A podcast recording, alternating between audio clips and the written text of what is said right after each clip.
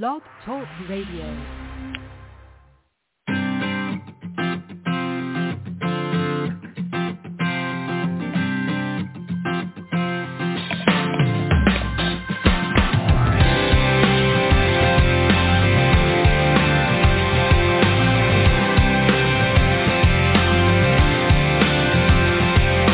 What if in the morning when I wake up, even before I fill my coffee cup, I said,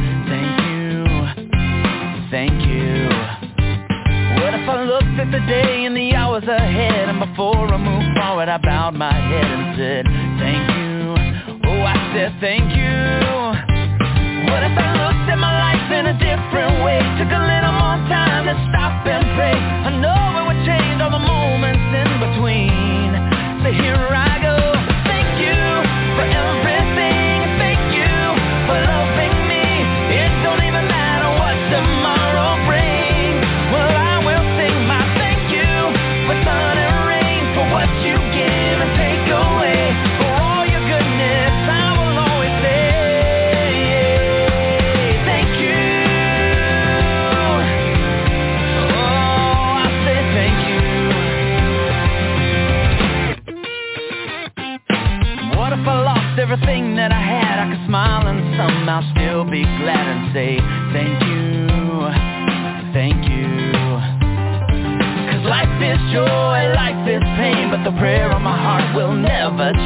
say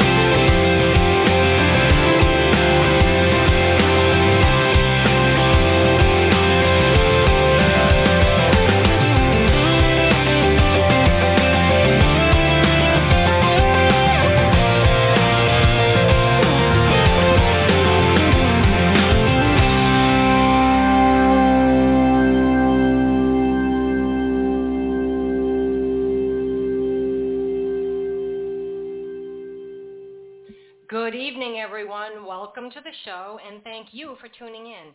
I am your host, T Love, here at From the Heart Radio, and the founder and CEO of Soji Huggles Children's Foundation, a nonprofit dedicated to providing underprivileged children with basic necessities of life. I'm also a board-certified integrated holistic health energy psychology, positive psychology, and energy and vibrational sound therapist with a private practice in Sussex County, New Jersey, where From the Heart Radio streams to you live each and every week, bringing you optimistic and uplifting information from interesting people, people who are making a positive impact in our world. And today, we have with us award-winning author David Dye. I cannot even tell you how, how lucky we are to have this gentleman on our show. David helps human-centered leaders find clarity in uncertainty, drive innovation, and achieve breakthrough results. He's the president of Let's Grow Leaders, which is an international leadership development and training firm known for practical tools and leadership development programs that stick. As I said, he's an award-winning author, but of not just one book, four books, including Courageous Cultures, Winning Well, and Customer Advocates. He has also written a children's book, Glowstone Peak. David also hosts the popular Leadership Without Losing Your Soul podcast. He is a former executive and an elected official. David and his wife and business partner, Karin Hurt, are committed to their philanthropic initiative Winning Wells, which is about building clean wells, water wells for the people of Cambodia, which is really a great initiative. His most recent book, Tomorrow Together, Essays of Hope, Healing, and Humanity, is our topic for discussion. So, wow, David, welcome to the show. Thank you so much for taking time to be here. It is indeed a pleasure to have you join us on From the Heart Radio. How are you being? I am being fantastic, T. Thank you so much for having me. It's a pleasure for me to be here. Oh, you're welcome, and you caught the being part. I like that. You paid attention. that doesn't always happen. Thank you for that. Absolutely. Your book, your book, Tomorrow Together, it just launched this year, and this is a book of stories. And we know that stories create interest and they make things memorable. And a good story can make the material personally relevant, which can lead to increased thinking about the material and a greater ability to apply the new knowledge, what you just read. So you have truly capitalized on the inherent narrative structure in the reader's quest for knowledge. I really think you have. Your stories allow the reader to see the value in being vulnerable, regardless of position. And while you mm-hmm. are a writer of leadership and training books, this is to me so much more than that. I found your book, Together Tomorrow, to be an easy and quick read. It, it is thought-provoking. It is insightful. I smiled. I laughed. I nodded my head. I truly enjoyed it. And to be fair, I have not read your other work. I was presuming your other work is more academic, but I might be wrong. But still, I'm going to ask, how did you go from writing leadership and training books to a book about hope, healing, and humanity. What, what was the catalyst for you writing this particular book, Tomorrow Together? Well, thank you, and I, I really do appreciate all those uh, kind words with regard to uh, what, what you took from it. Um, the you are right in that the leadership books that I have written in the past, I've got three that I've been involved with of those, and then the children's book and so forth they're not academic. They're they're definitely practical uh, leadership tools and things to help managers be effective in, in human-centered ways and all of that. As you said, this one is different. It's a series of stories, and many of them are my stories and life experiences, and some of them are um, stories about things in history or different uh, observational humor or interest or things like that. And what led me to this book um, I, I was watching Hamilton on TV during the middle of the pandemic when it first came out uh, on TV. I had not seen it live, and so it was a treat to be able to see this. And I don't know if we anybody remembers back then if you were staying at home through all of that. Uh, you know, when something interesting happened that everybody could participate in, it was a big deal because it was there was not as much of that. So we were watching Hamilton right. uh, July Fourth weekend, and there's this song uh, where he, in his later days, Alexander Hamilton is writing, writing, writing. He's writing the Federalist Papers, writing all these things, and they write their song talks about why does he write like he's running out of time. And I was listening to that song, and it just, you know, when you have those visceral reactions to something, and it just hits you in the mm-hmm. chest, resonated. So it, it it rang the gong at a frequency that I could not ignore. And I said, okay, I, I write all the time. I'm constantly writing. But am I writing like I'm running out of time? And the answer to that question was no. And in order to answer it, yes, I had to write this book, which was a number of different stories, observations, and, and the overall message that together we can have a better tomorrow if we can connect to one another, if we can believe in one another, if we can, as you mentioned earlier, have the vulnerability with one another and recognize those perspectives. If we can do that, there is hope. So it's really a book of hope, and it's if I ran out of time today, it's the last thing I wanted to make sure I got written and out into the world in terms of that message of hope and faith in in what we're capable of at our best. You you really did do that well, and let me just say I haven't seen Hamilton, and I do want to see it now because I've heard so many people talk about it, and I know that you can you can stream it. I'm pretty sure, and I'm not good at that, but my husband knows how to do it, so he'll figure it out. I haven't seen it live, obviously, but no, you didn't write it like you were running out of time. This this is such I don't know. I just loved this book. Uh, it, it, to me, it's it's a great book. I appreciate that each chapter, first of all, was prefaced by a quote which to me set up the message in the chapter. So you kind of get a glimpse of what's coming and when you go back, I go back anyway sometimes through books, it reminds you of what is in the chapter. So that I found to be helpful in shifting my mindset to start, you know, before I even start reading and providing a marker later when I need to go back or want to go back and, and check out the chapter. So kudos mm. to you for doing that. It had to take some effort to find the appropriate quotes that you found, which all were very appropriate. I'm always. I'm, I like I, I, writers are writers are often readers, and I am always collecting, uh, always you know underlining and highlighting and, and finding my own interesting quotes. So uh, many of those have been in my in my storage in my notes, waiting for the chance to be used. They they certainly did provide a great intro, if you will, to the to the the message in the chapter. So let's get into some of the messages of the book. I, I would like to start, if you would, with an Age of Miracles. Now, this was one of my favorite chapters, and I say one because there were a lot of them. and very, it was very early on in the book. I think it was chapter two. And for me, it was a reminder that no matter what, no matter what, no one accomplished anything completely alone. And and you know, sometimes you hear people say, "Oh, I did this, I did that," and it's like, yeah, you know, nobody really does anything completely alone. And this chapter brings that concept to the forefront of the reader's mind because it speaks to how we're supported by others, which in turn, for me, again, fosters gratitude. And of course, the state of gratitude is always for the highest good of all. So this chapter I found to be the start of a common thread that runs through your book, recognizing how we are supported by others and knowing we don't do anything alone is the foundation. Did I get yeah. that right?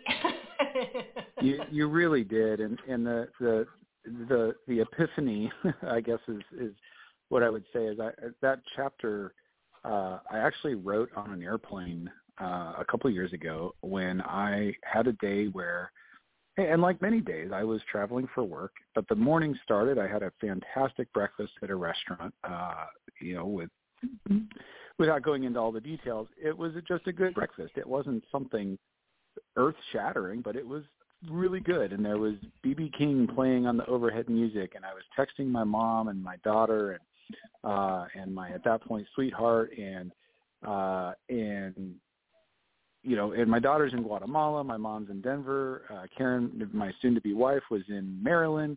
You know, uh, then I get on a plane, or on the way to the plane, I stop, I get a flu vaccine, uh, I get on a plane to go to work to make a trip that in the past would have taken weeks, and I can just get there in a couple hours um, to see a friend who I hadn't seen in a couple years.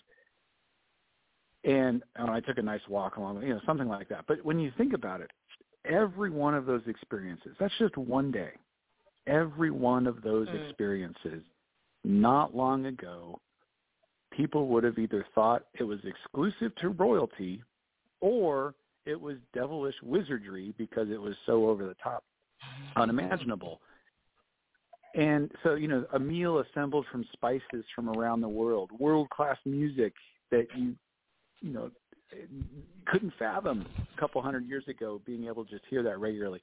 Near instant communication with your loved ones, no matter where they are in the world, a shot to prevent illness that killed millions of people, two hours of travel uh, that to make a trip that could have killed you just a couple hundred, a hundred, hundred and fifty years ago. Like all of that is amazing, and it's not just that those things exist; it's the people who made them happen. So, like you were saying, how many people were involved in that one day of just my life? It has to number in the yeah. hundreds of thousands. You know, the people who grew the yeah. food I ate, who cooked it, built the restaurant, you know, the electrical and natural gas system, and that's just for that meal, and that doesn't include you know everything else. So the the way in which we are related and the the interdependence that we have, if we recognize it, it is to me it's unfathomable and it's awe-inspiring and it's humbling all at the same time. It's astounding. Mm. It is astounding, and and it it runs through the entire book because at least I I saw it that way. Another one of your chapters, and I'm probably going a little bit ahead here, was called Connections, and the message of support is the same. It's just looked at from a different perspective. In that, in that chapter, it asks the question, how am I supporting others? So you went from all these people that you were grateful for, you could feel the gratitude, for supporting you and allowing you to be a part of this magnificent day that really, you know, it, it, it does take, nobody thinks about that. Nobody thinks about, you know, the man who picks up the trash. I have to say, every day, when, every week when the man takes picks up the trash, I run to the window and after he picks up the trash, I say, thank you. Now, he can't hear me, but I don't have to go to the dump. you know? I'm like, thank you. Absolutely. and it just makes, it, yeah, it makes me feel good. I don't have to go to the dump. This is great. I just had to walk up the driveway. My husband had to walk up the driveway. But this other chapter, which is again is a little bit further down. I, I don't remember the, the number, uh, but that chapter asks the question, "How am I supporting others?" Which is the same concept, but from the other side. And it really, the whole book was so thought provoking and insightful. And that one just, you know, I really did laugh and smile and nod my head through the whole thing. That was kind of cool too because you do think about, well, how am I, how am I supporting these people? Am I? Am I doing that? And yeah. I found that and, to and be how... just the, the the mirror. Oh, the mirror. Yeah, there, there. The, I love your analogy, like looking at the that aspect of our humanity and our existence through a number of different lenses. So, yes, there's that experiential lens of, gosh, who all was involved in, in this. Then there's the uh, what is the support that happens? And I, I think the chapter you're referring to starts out. I was uh, again, I was in San Francisco for work, and I went up and saw the redwoods, and one of the redwood trees is fallen over, and I'm like, well, wow, this giant, huge tree, it must have gargantuan roots. But mm. the root ball, the hole in the ground was only like six or eight feet deep. And I'm thinking, well, wait a minute, this gigantuous tree has to have like a massive deep root. Well, it doesn't the roots go out just six or eight feet down, but then they go out a hundred feet in every direction and they intertwine and they lock up and they actually join together with the roots of the trees nearby. And so these giant trees, none of them get giant together. They're holding on to each other. And so through floods and through storms and all of the stuff that you could imagine for these huge trees they're going to deal with, they're able to do it because they're holding on to one another. And I just love that metaphor for what we're capable of. And then, yes, the question, as you said, is, all right, I've got other people holding on to my roots. Am I holding on to theirs? Right. Yeah, that was really, you know, it's it's a short book. It's a quick read. It's an easy read. I read it while I was waiting for my car to be uh, worked on at the dealership, so it was like a two-hour stint. and I'm reading nice. the book, and nice. I and I thought, wow, this is yeah, you got to take a book with you. you have to take it wherever you go so that you can have something to do instead of you know turning on the TV. And the it was just so interesting because just prior to that chapter, I believe I'm pretty sure it was the chapter before a few maybe a few before that. You you had a chapter on people and trees. And that was speaking so well to appreciating people for who they are you know, all of these stories, they're quick lessons or messages that teach in a very entertaining way because they they somewhat imbue feelings that are thought provoking, along with a, a knowingness, if you will, that life really is easy. Not necessarily simple, though it can be, but easy because if you just shift your perspective a bit, it makes it so much easier. And I remember reading the, the chapter on people and trees and the intro, I didn't kind of get the intro until I read the chapter because I think it was the one about Abraham Lincoln where you can tell me where he gets his whiskey and I'm like, okay, where are we going down the road with this people and trees? I'm not quite getting it. But then after reading the chapter, I thought, oh, okay, now I understand. yeah, As yeah. I said, the quotes were really with, quite with interesting. Whiskey. Yeah. uh, yeah. It's, it's a fun story. Yeah, I love that story about uh, Abraham Lincoln and when people were being critical of General Grant and saying, you know, he's a drunkard and and for your for your listeners, uh, Abraham Lincoln replies to these critics of General Grant by saying, "Huh, he's a drunkard, huh? Well, can you tell me where he gets his whiskey?" And they're like, "Well, no. Why do you ask?" And he says, "Because I want to get a barrel and send it to all of my generals, so they'll be as good as Grant is." and well, again, mm-hmm. what a what a fantastic story for for us to learn from. And and yes, there are several more in talking about trees without getting into those details. The point being, everybody has something to offer. We all have our values, our strengths, our talents, our beauty. And the question is, are we looking for those in one another or are we focused on something that doesn't matter as much? There's always going to be something to be critical of. Always, for every one of yeah. us. I can I can point things out myself and others would be happy to. But eh, what are we choosing to focus on? It's not those things that make the difference. What makes the difference is the strength, beauty, talent that people have to bring and just the fact that the you know the the level of appreciation you know the appreciating people for who they are and seeing um because it got I, I think that one was one also that got more into the fact that I think that was the National Arboretum. Is that where you were at the National Arboretum? I think. Yeah, it sure was. Yeah, the the National Arboretum in DC is. Uh, I, if if you're listening and you've never been there, highly recommend it. Go. Um, it's it's not on the mall. It's uh, about half an hour. Take a cab or an Uber or something up up to uh, the northeast part of the city. And in the center of the arboretum is the National Bonsai Museum.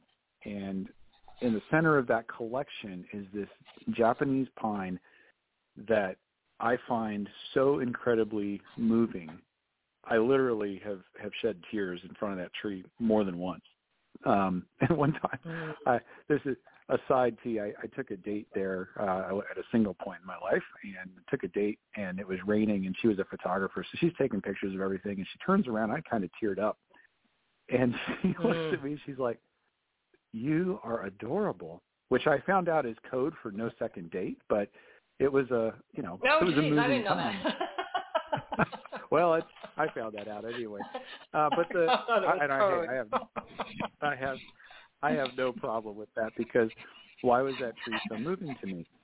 It's nearly 400 years old, and so if you know anything about bonsai trees, that means that 400 years of people, generation after generation, have diligently cared for that tree and taken care of it every day because they need almost daily care. And then the other thing is that that tree survived the atomic bombing at Hiroshima. It was just a mile from ground zero. Yeah. And and then it was gifted to the U.S. for our bicentennial in 1976, and it's the centerpiece of this collection. So I look at that tree, and it's like war, art, beauty, culture, discipline, peace. I mean, it's just this embodiment of human experience. And so I asked one of the the gardeners uh, my very first time I ever saw it, and I'm just blown away. And I said, "How do you how do you make these trees so beautiful?" And he was an older gentleman. He looked at me and said, "Son, you don't make a tree do anything. He said that's not our job. And now I'm summarizing, but basically he said our job is to cultivate, to take care of the tree and release the beauty that it has. So it's got its beauty. It's our job to find it, protect it. Uh, sometimes we need to prune it, yeah, in shape and so forth, and protect it from disease and give it the light and air and, and water it needs. But the tree is going to bloom and grow because that's what trees do. And so as I was flying home from that trip, it, you know, it started to sink in for me that it, that's not just a message for trees. It's a message for all of right. us that people are like trees, and that's where the title of the chapter comes from, and that we all have our ways of growing and blooming and being, as you started with, how are you being, and being when we cultivate that environment for one another. So how can we see that, see those beauty, strength, talent, opportunities in one another, and help cultivate and bring out those? and that was the best part is that it's not our job you know about making a tree beautiful you just care for it and find the beauty and strength that it already has and reveal it. And i loved that. I thought yeah isn't that what's what we're supposed to be doing with our children? Isn't that what we're supposed to be doing with each other to see the beauty and the strengths that we each have instead of going down that negative road and you know the bullying and the and the uh, all the drama you know? Uh, really i mean your book is also historically educational because i didn't realize that that tree came over and it was 400 years old until I read your book. So I thought, oh wow, that's really cool. I did not know that. I, I hope that every reader has a couple too. of those. yeah, I sure hope that's the case. I, I love those different elements of history and those things that we might not know, and I love reading those in other books. And so, if that's something you enjoy, you'll certainly enjoy tomorrow together. Yeah, you absolutely will because it's not an educational book. It's not like you're sitting there reading an academic book. You are reading stories. And because of that, because stories are so, they resonate with us and people can relate to them easily, you remember them better. You remember things better because of the way the narrative is written. And when it's written in story form, which is why uh, many times children are taught through stories, they remember things better. So it is it is unique in that, and I loved that. That it just made you want to read more, to continue, you know, and not put the book down. I think that my most favorite chapter, though, as I said, I had a few. I couldn't really pick. I had a few, but I really loved how can we live. I love all those questions. You gave the reader the questions that we need to ask of ourselves, so we don't have to really do the work. Those are us questions, not what to ask other people. And each question begins with how can we? So right there, it's thought-provoking and it's insightful. And those questions, to me, were an excavation of the reader's own soul, which in turn kind of allows us to relate more intimately with others on a soulful level, no matter what the situation. This isn't about romance. It's about being present with each person in the moments that we're engaging with them so they both know and feel that we're seeing them and hearing them, that they're important, that we are there, we're present for them. And even though the questions are not how can I, but they are why, how can we, they beg us to start with ourselves. That's what I was getting from that. So from your perspective, what was your goal with those questions or that chapter? Hmm. Ah, that that particular one, I released that as an essay uh, about six or seven years ago online. It was one of the first things that I wrote in this collection. And to date, it is still, I think, the piece of writing I've possibly had the most interaction with online. Um, mm. And so the the, the the the the piece goes for listeners' benefit it starts the fundamental question of our time is how can we live together? That's the how can we? And for me, that is a question, and this is no exaggeration. When I was 11 or 12 years old, I wrote a version of that question on a notepad. And it is a question that has pursued me my entire life. Because there are so many different beliefs so many different approaches to the good, to the being, to pursuing life. And everybody wants good for their children and for themselves. And, and you know, most people, there are very few people who see themselves as a bad person who are out to do somebody harm. And so coming with all of the beliefs that we have and the fact that we share a small rock, this planet is got a very thin atmosphere and there's a lot of us on it and it's our only home up to this point. Mm-hmm. There's another essay where I talk right. about Carl Sagan's blue dot.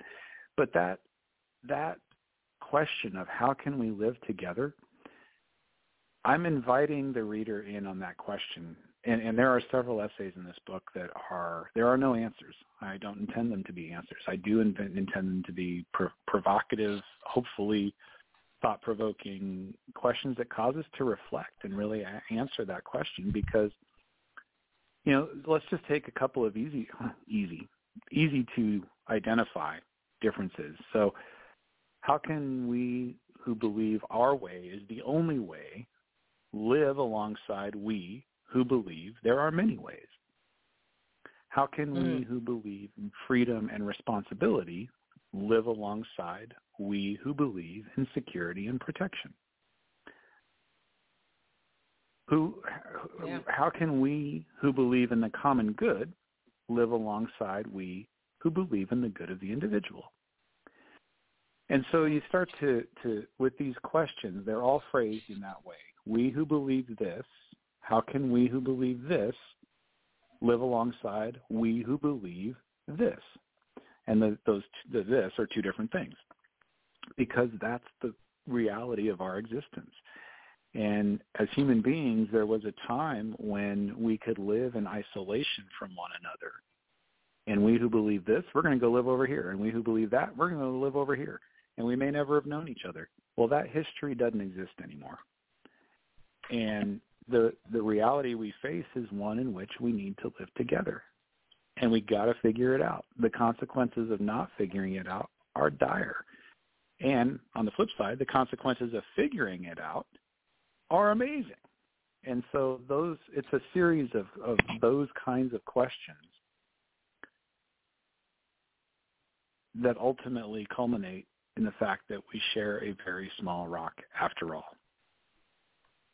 Yeah. And or at least we, we all call it home. And whether we will find a way to share it remains to be seen. And so the question is, how can we live together? Yeah. I, I loved that chapter because we can look at those who are reading this book and reading that question can not answer it, but think about it, you know, uh, really ponder what it means and then realize that, okay, you just have to let people live and let live. But the other person on the other side also needs to do the same thing so that we live in peace because everybody should be able to have their own viewpoints without having a war. We're not there yet, but boy, does this book take it a step closer to say, why can't we live in peace? Why can't we just all have our own viewpoints and live our own way without having to force it upon another? And I just, there's got to be at least 20 questions in that chapter. And they're just mm-hmm. one right after the other. It's not like you're reading anything in between. You're just seeing the questions. And each one you look at and think, wow, wow. The wows just got louder in my head as I was reading. It's like, yeah, that's, you know, well, why can't we? How can we? You know, and, but it begins with us. It begins with each person. You know, like that song, let it, let peace let there be peace on earth, let it begin with me. It's the same thing, only you wrote it out in a question format that allows people to really see the why. And I loved that. I loved that. That's why that was my my most favorite chapter of all my favorite chapters. well, thank you very much for that. I, I appreciate that, and and I I it is uh, it's funny in terms of um, uh, of all of the chapters, and it's uh, it's hard to pick one which one is your favorite. you know, as an author, it's like being a parent. It is. Uh, yeah, but that one is definitely one that encapsulates those questions, and my hope is that we will recognize the truth in one another as we read those questions, because yeah.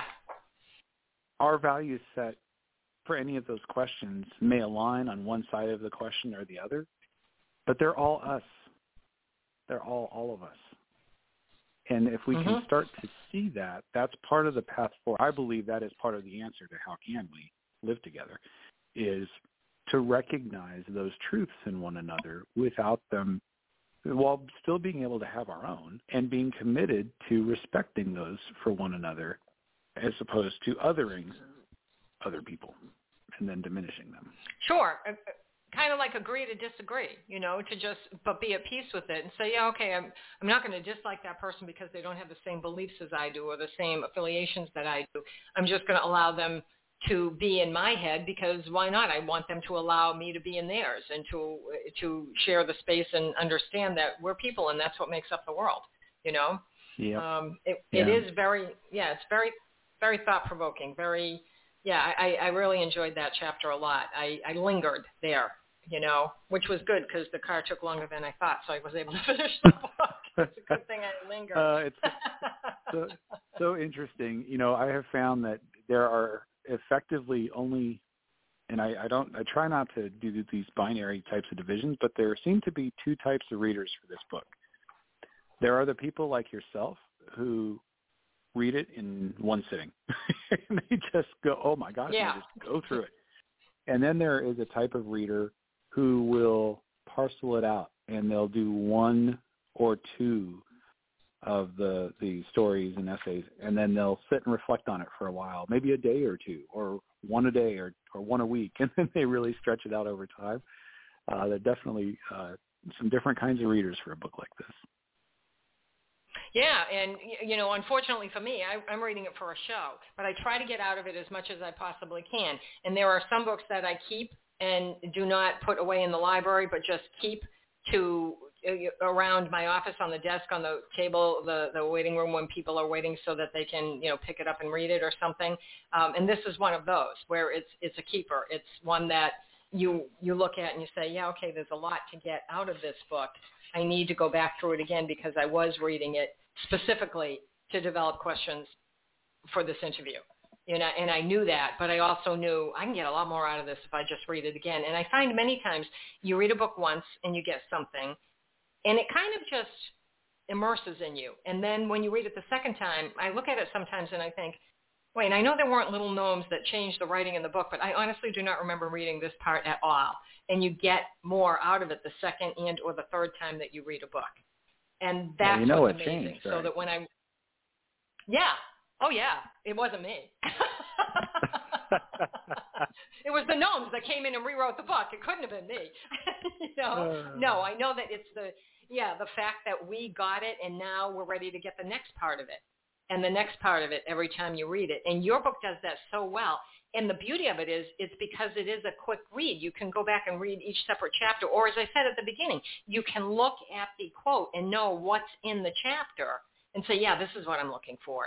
Or just pick it up and open it, and that's pretty much what you need in that moment. I, I've always found that. Open a book, and it's like, yeah, that's exactly what I need today. And you read it, and that you get a different view than you did from the first time. It's it's beautiful. It's beautifully written. You, you are one heck of a good writer. I will say that. I, I appreciate it very much. You're welcome. Right now, it's time for our break for our Soji Share. What we do here is it's uh, we're sharing stories about kids from all over this planet who are not just filled with hope, but they're motivated. They're creative, they're focused, they're passionate, and they want to make a difference in the world. And our goal at sojikids.org is to spread joy. Hence our name Soji, which is an acronym for sharing our joy intentionally. And this week, our Soji Share is a young woman named Rena Kawasaki. When Rena was eight years old, she read a book in which she learned that there were children who could not go to school due to the political situation in her country. And that struck her greatly. She saw it as a situation that had to be remedied, and she began to participate in various volunteer projects to assist them. So she, being motivated as a teenager and, and with her anger at the injustice children face, she noticed that she was looking to foreign countries to make a difference for disadvantaged youth. But when she looked back at Japan, where she came from, she realized that the youth in her own country were also in need of assistance. So the educational system seemed to be especially needed in that they rejected individuality and the government and the corporations, which often discriminate against youth and limit diversity in Japan or Japanese society overall. So she took it upon herself to introduce projects that target the injustice that uh, Japanese youth face in their daily life. When she was 14 years old, she and a friend started an organization called Earth Guardians Japan. The motivation behind that was to alleviate the devastating consequences of the education system in Japan and to remedy the lack of faith in the Japanese government that the youth had. So she and her team created a solution through a new system that allows children to be the change they want to see in the world. And they implemented a project connecting schools and local political representatives via Zoom to increase the interest of Japanese youth in getting involved in politics. So her organization focused on aiding the environment with projects such as holding a local running of a um, river cleaning in the local river at Juso. I'm hoping I'm going to pronounce these words correctly. Osaka, Japan, and planning programs for student entrepreneurs to propose ideas to large corporations in Japan, which were great tools to empower students to demonstrate that their ideas also can make an impact. Due to her work, her organization is the youngest youth organization officially working with the Japanese government's Ministry of Environment sector to include the voice of youth in government operations. She is known as the leading youth advocate in Japan. which led her to being appointed as the youngest chief future officer for a biofueled jet company in Japan. And owing to this achievement, Tokyo's government approached her to advise their team, to advise their team on reforming Tokyo's region. So throughout the project, uh, Rina is working Lena is working on the Tokyo Bay project, which is an urban development looking ahead 50 to about 100 years. And the purpose of the project is to create a sustainable city that combines nature and convenience.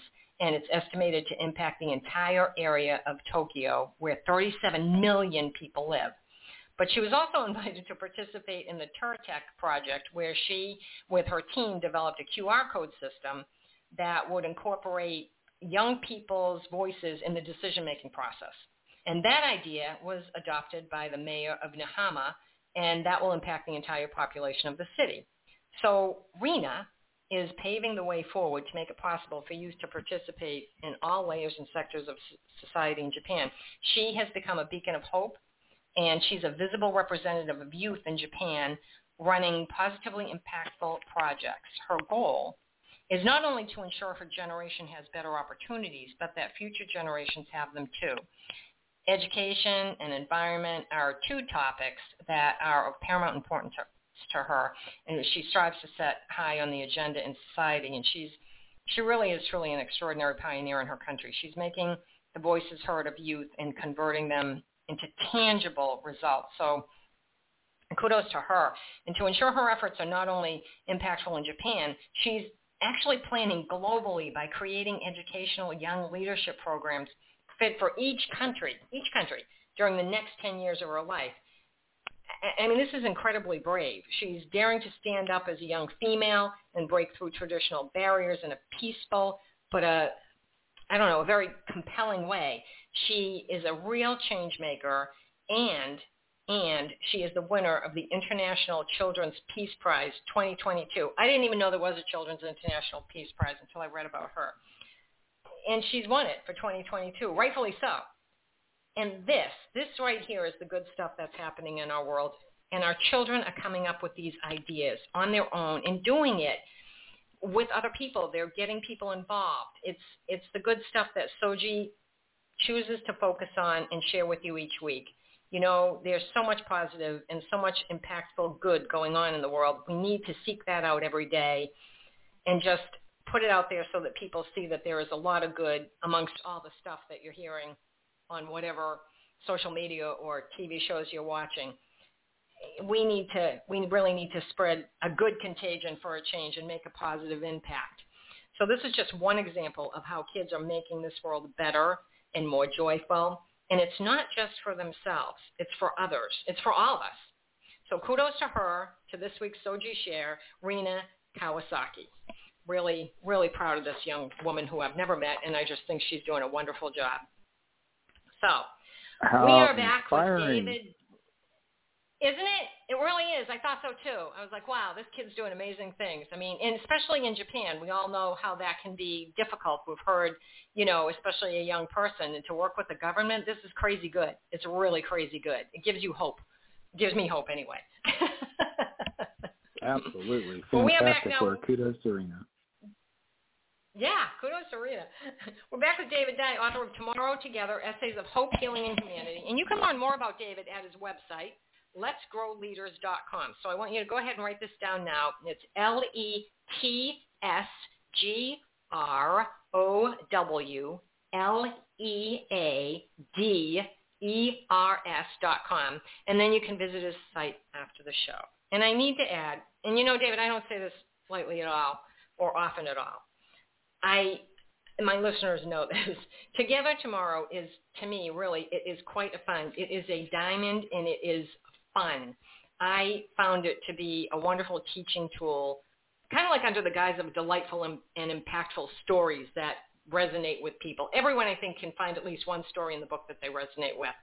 So kudos to you. I, I really have to add that because it, it, it uh, I don't know, it just really really made a difference in what I was reading and how it was being presented from other books that I've read and how they're being presented. And I really thought this is a better way of teaching and really getting to the point succinctly and powerfully. So thank you for that.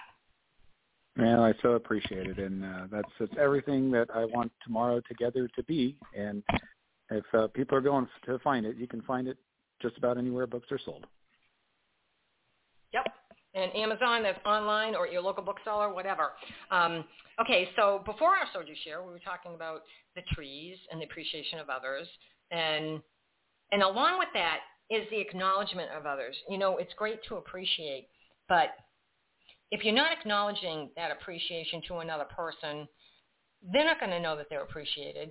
So, you know, we we talk about that a lot here at From the Heart Radio. It's the ripple effect, which you do mention in your book. So tell us more about that from your perspective, if you would, David. You know, you mentioned, uh, and thank you for the compliment. You said I'm quite a writer. Um, I haven't always known yeah.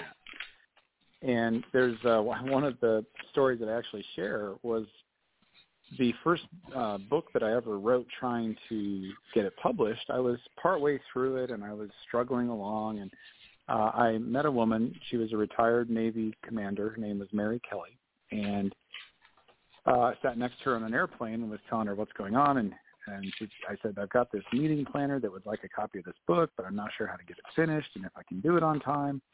Mm. And she was a lovely, personable human being, but I call it, she went Commander Kelly because she took me by the shoulders, looked at me on that airplane and said, David, you were going to finish that book and you were going to have it in time for her conference. Do you understand me? And all you can do at that point is go, yes, ma'am, and salute. so I did.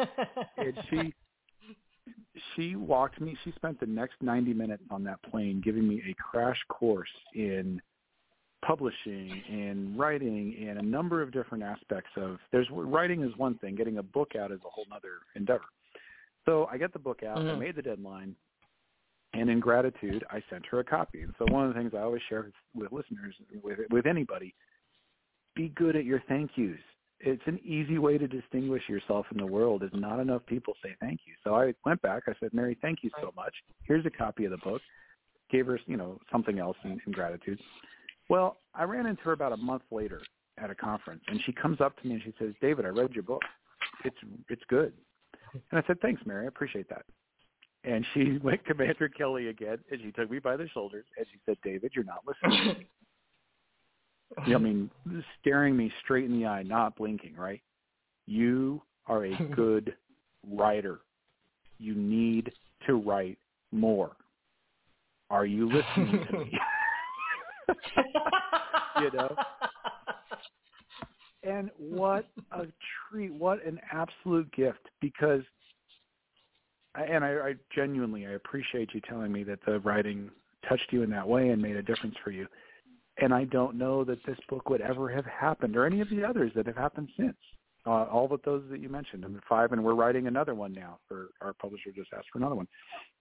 That I, any of those would have happened had she not taken the 30 seconds to say you're a good writer listen to me you need to do and those compliments those encouragements those moments of of opportunity that we have uh, from one another, are we then circling back with the gratitude? And so my encouragement mm-hmm. in, in that chapter, and my encouragement for everybody listening today, one practical thing you can do as soon as you, you finish listening to the show, who is somebody you're, you're grateful for in some fashion that you haven't told them or haven't told them recently?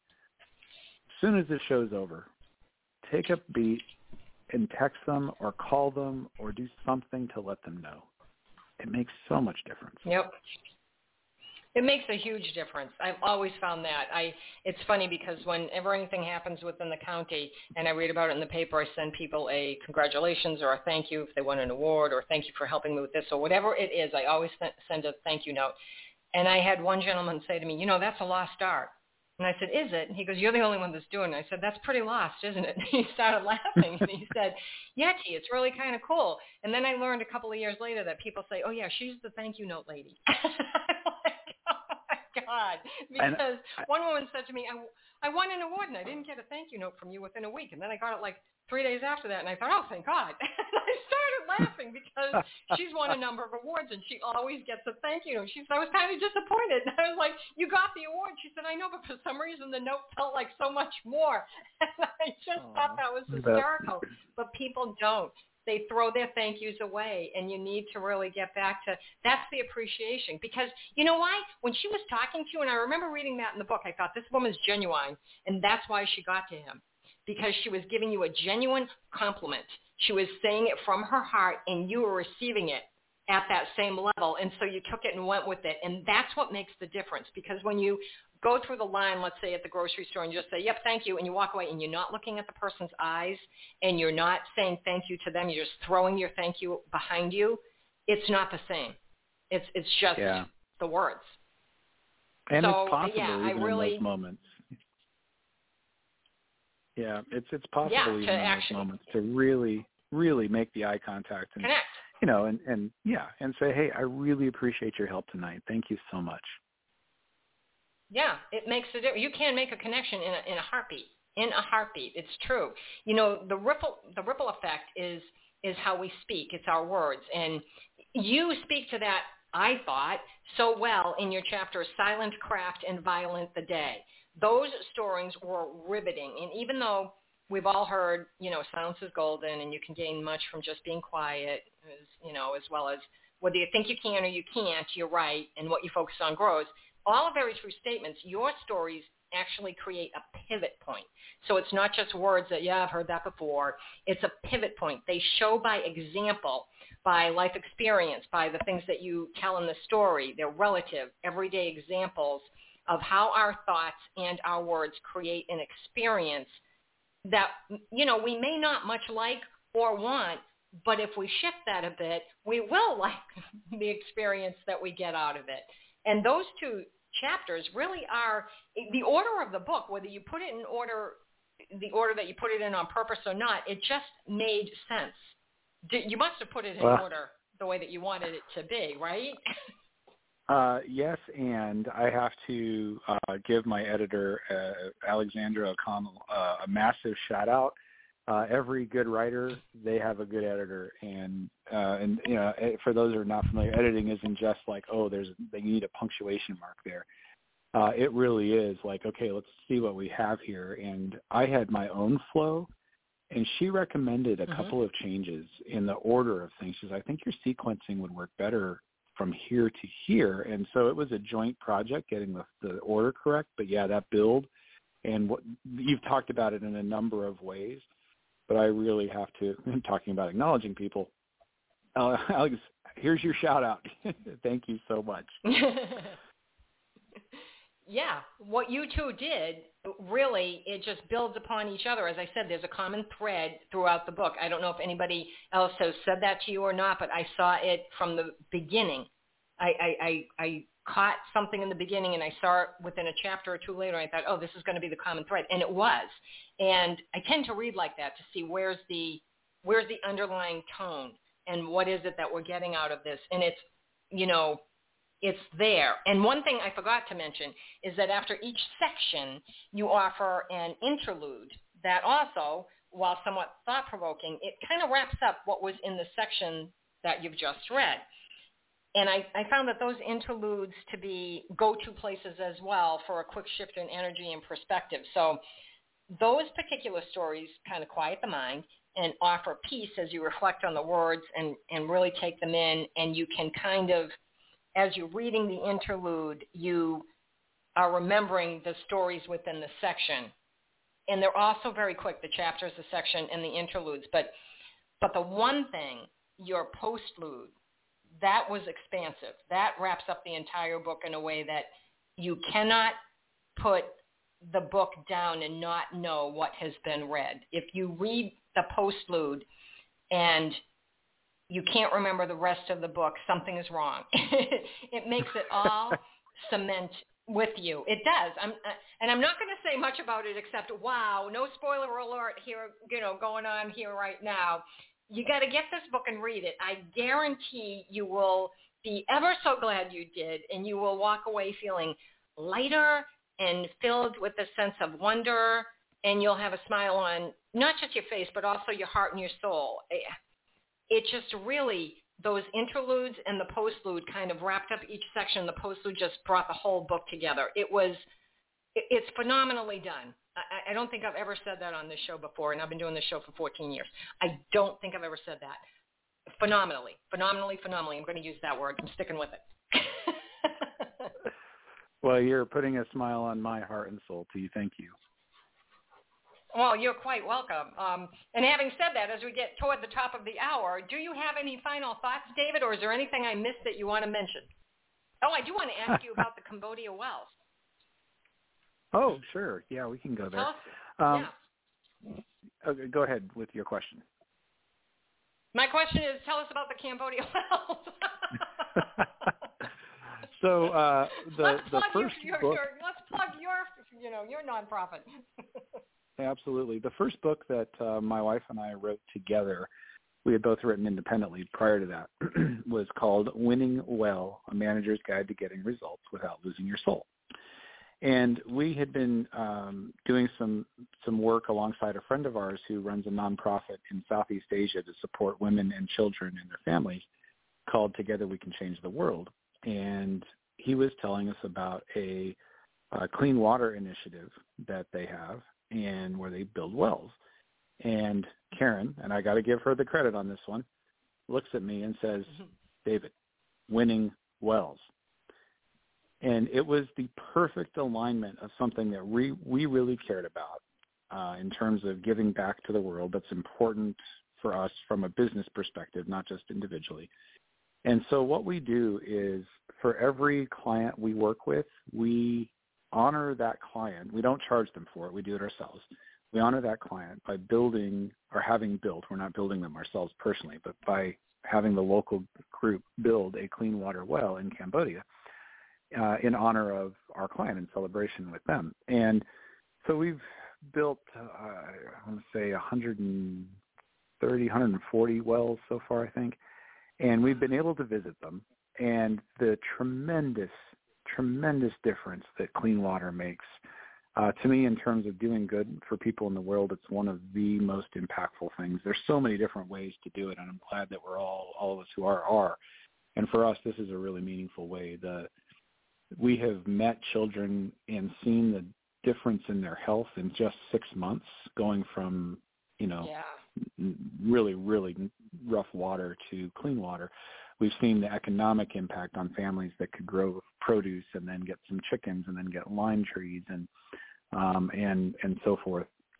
And then the way that it's spread with generosity throughout, it's not just the one family, but the and the people of Cambodia are just amazing. Um, you know, it's a it's a country that has been really, really poorly treated by kind of the entire world in, in different ways. Its neighbors, us, greater powers, like it's it's had a really, really hard go. And then its own civil war and genocide and everything. And and yet the people are just so loving and gentle and um there's a graciousness that they the rest of us would have no right to expect in the people of Cambodia. And so it's a, it's a really a cool opportunity, and we're we're grateful to be able to provide those those wells for the people there, and um, and for the work that allows us to be able to do that.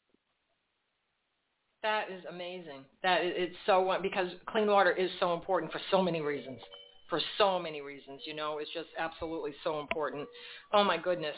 Um, okay, so I want to thank you so much for being on the show. But uh, uh, your book can be purchased anywhere and everywhere, Amazon, local book sellers, and everywhere else. Why don't you tell us how people can learn more about you and your work, and where they can, you know, find out more? Absolutely. So uh, you already shared the business website, let'sgrowleaders.com. The book website is tomorrowtogetherbook.com com, and uh, you can find everything you need at either of those locations. That's terrific. Thank you so much. I have a clock that's going to to play a Christmas song in just a minute, so I apologize to my listeners. But hey, listeners, you know me. We need to spread the word.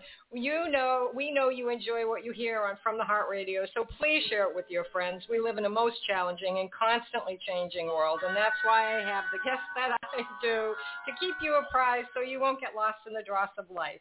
We need to stay aware so we can navigate easily and live the life we're meant to live productively, healthfully, and purposely. And this is where you find the tools to do just that. So please share the good news by sending the link for this show to everyone you know and let them have the same opportunity that you just had so they can learn and grow and make the world a better place too. On behalf of everyone here at From the Heart Radio, I'd like to thank all of our listeners for tuning in. My name is T Love, and I hope you'll be back next time for another great show here at From the Heart Radio. Please also check out Soji Huggles Children's Foundation, where every dollar of every donation directly supports children in need 100%. We're run solely by volunteers. There are no salaries, stipends, or compensation of any kind to anyone.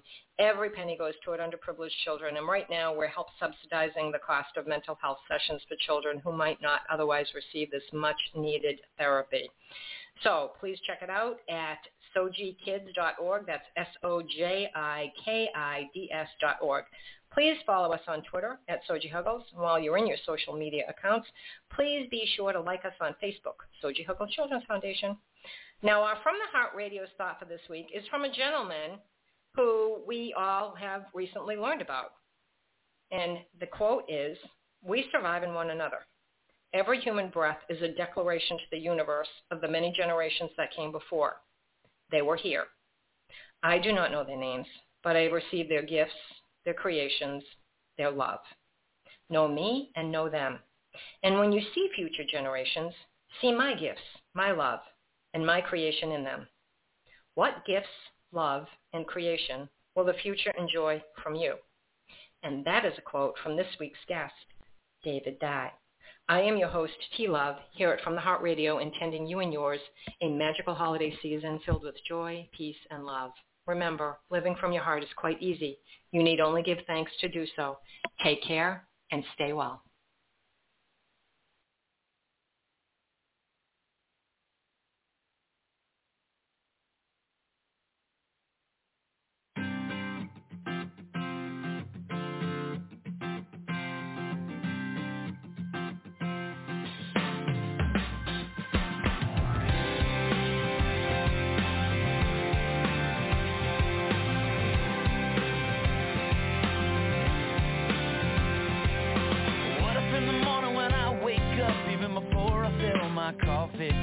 said, thank you, thank you.